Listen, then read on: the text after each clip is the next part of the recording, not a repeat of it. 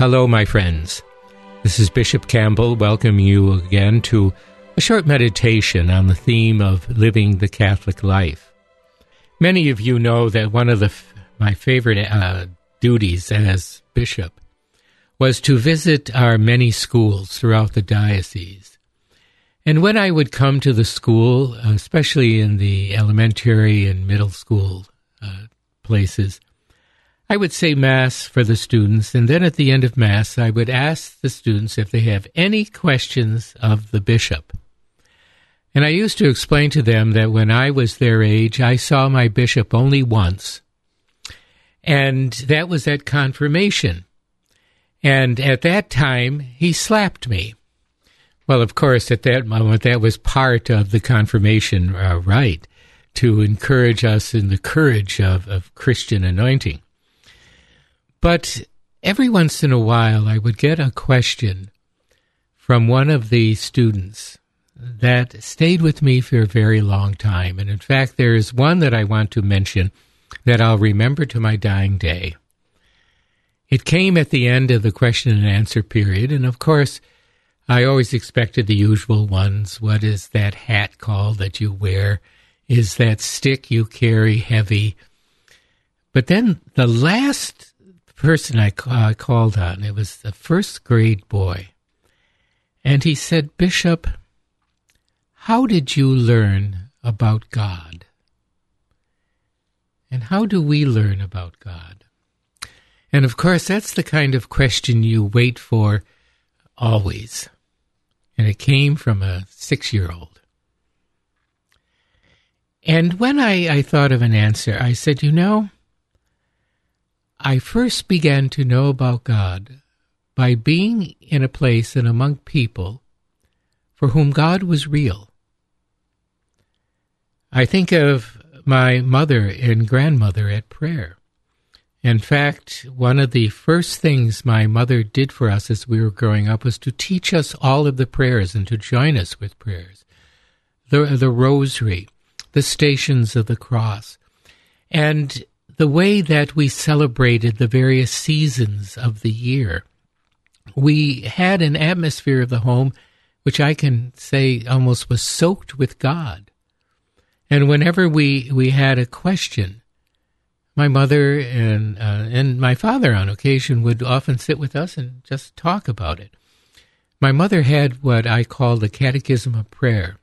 At various stages in our life, we were expected to know certain prayers by heart. One of the first things we learned to do was make the sign of the cross. That was followed by the Glory Be, and then by the Our Father, the Hail Mary, and then the act of contrition, the creeds. And we knew that we were progressing along the, the Christian path by this method. And as I said, it was being among people and in an atmosphere in which God was real and intimately close to us. Now, I say this because we come upon a scene in the Gospel of John, in his first chapter, later in that chapter, in which John the Baptist, seeing Jesus off in the distance, says, Behold the Lamb of God. Behold him who takes away the sins of the world. And two of the disciples of John the Baptist then left the Baptist and went to encounter Jesus. One of them was St. Andrew, really one of the first apostles to be called. And when uh, St. Andrew approached Jesus, the first thing he said was, Where are you staying? And Jesus responded simply, Come and see. So Andrew and the other former disciple of the Baptist came and stayed with Jesus all day. The next day, Andrew then invited his brother Peter and said to him, Peter, come and see. Another disciple, Philip, said to Nathanael, Come and see. And when Philip and Nathanael came to Jesus. Jesus' simple response to seeing them is, Follow me. But it said, coming and seeing. So many people are drawn, I think, to our, our faith and to conversion of heart by an example of another.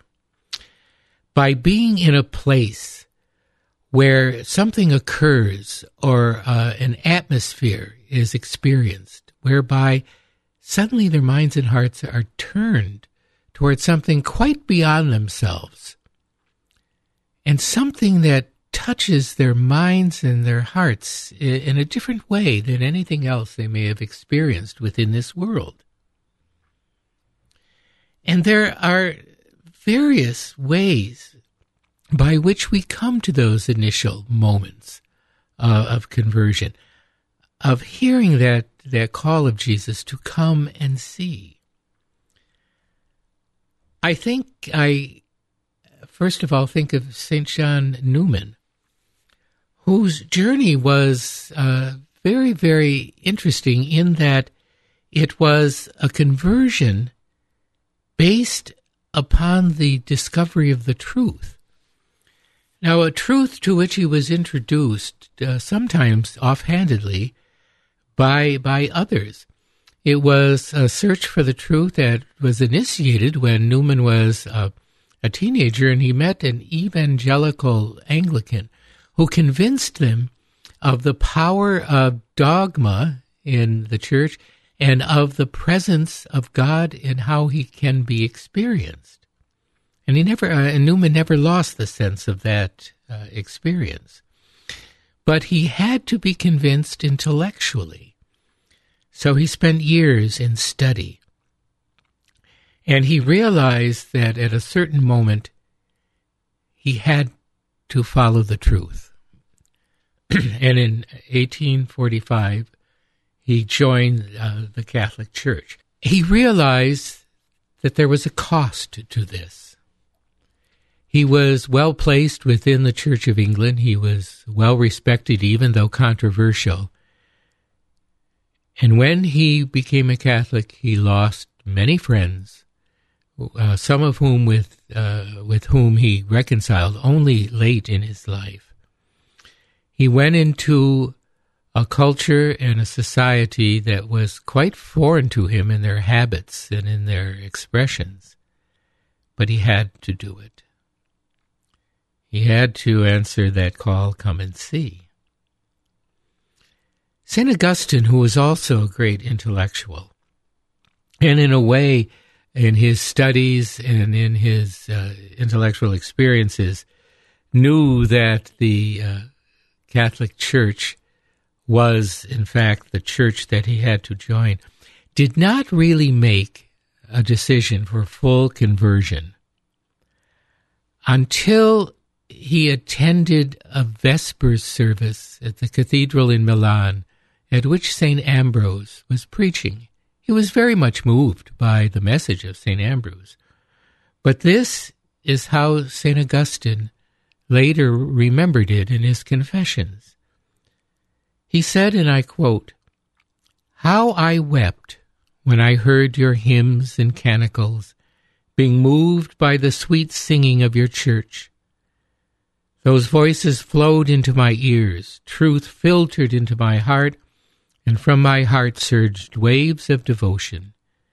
Tears ran down, and I was happy in my tears. And it was that experience of being in the midst of a worshiping community that finally sealed the decision for St. Augustine.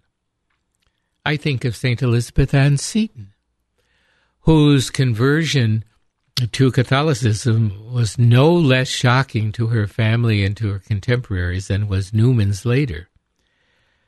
But she said that she was first drawn to the faith by her experience of being cared for by an Italian family who were very devout, and especially when her husband became ill how that family prayed and cared for them, and how they were devoted to the presence of Jesus Christ in the Holy Eucharist. And it was there that St. Elizabeth Ann Seton was drawn to a faith and a church that had very little public exposure in early American history. In fact, encountered grave suspicion and open uh, opposition. But it was that seeing it in action.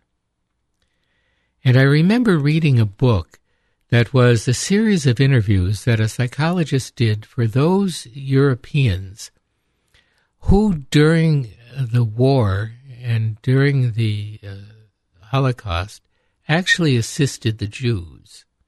And the difference between them and those that either remained aloof from the crisis or actually assisted the Nazis. And he found that when he was interviewing the men and women who had helped uh, the Jews, even at the peril of their own lives, one of the answers that originally came from them was, We helped them because mother and dad would have done the same thing. And it was that, that power of exa- uh, example of being in an atmosphere where Christian charity and Christian courage was present that allowed these men and women to make that extraordinary choice. And it leads me in conclusion to speak about the vital importance of a Catholic culture. A culture in which there uh, was a profound spiritual ethos, as the uh, ancient Greeks used to talk about it. That is a combination of moral habits, of expectations, of social relationships, a way of living, thinking, and speaking as, as Catholics. I remember that when I was teaching uh, at a university out in California, I would always be able to tell which students in my class were Catholic and which were not, because every once in a while I would use a Catholic expression. And the Catholic students would smile, where the Protestant uh, uh, students would kind of look at me curiously. If someone asked a, a question about how difficult something was, I would say, "Oh, offer it up." And uh, it it was a way of signaling certain habits. You may remember that suffering a fall, skinning your knee, and uh, having your mother say, "Oh, but this can be just another jewel in your crown." But you know, these are simple ways of expressing uh, Catholic culture, how we speak to each other, how we act, what we expect uh, of ourselves, not only within our homes but within our culture. There's within this Catholic culture a sense of reverence for gifts not earned but received. So that one of the most important habits, I think not only of Catholics but of all Christians, was a habit of gratitude, of thanking, of those simple expressions, of being given something that we did not earn or made, but simply received. And there is a profound respect for the other as the imago Dei, the image of God. It's how we, we talk with each other, how we deal with them, how we address them. And I think that understanding this Catholic culture, and it's, it's a challenge for us because uh, it is important for us to remember how, in fact, people are drawn by what they see and experience.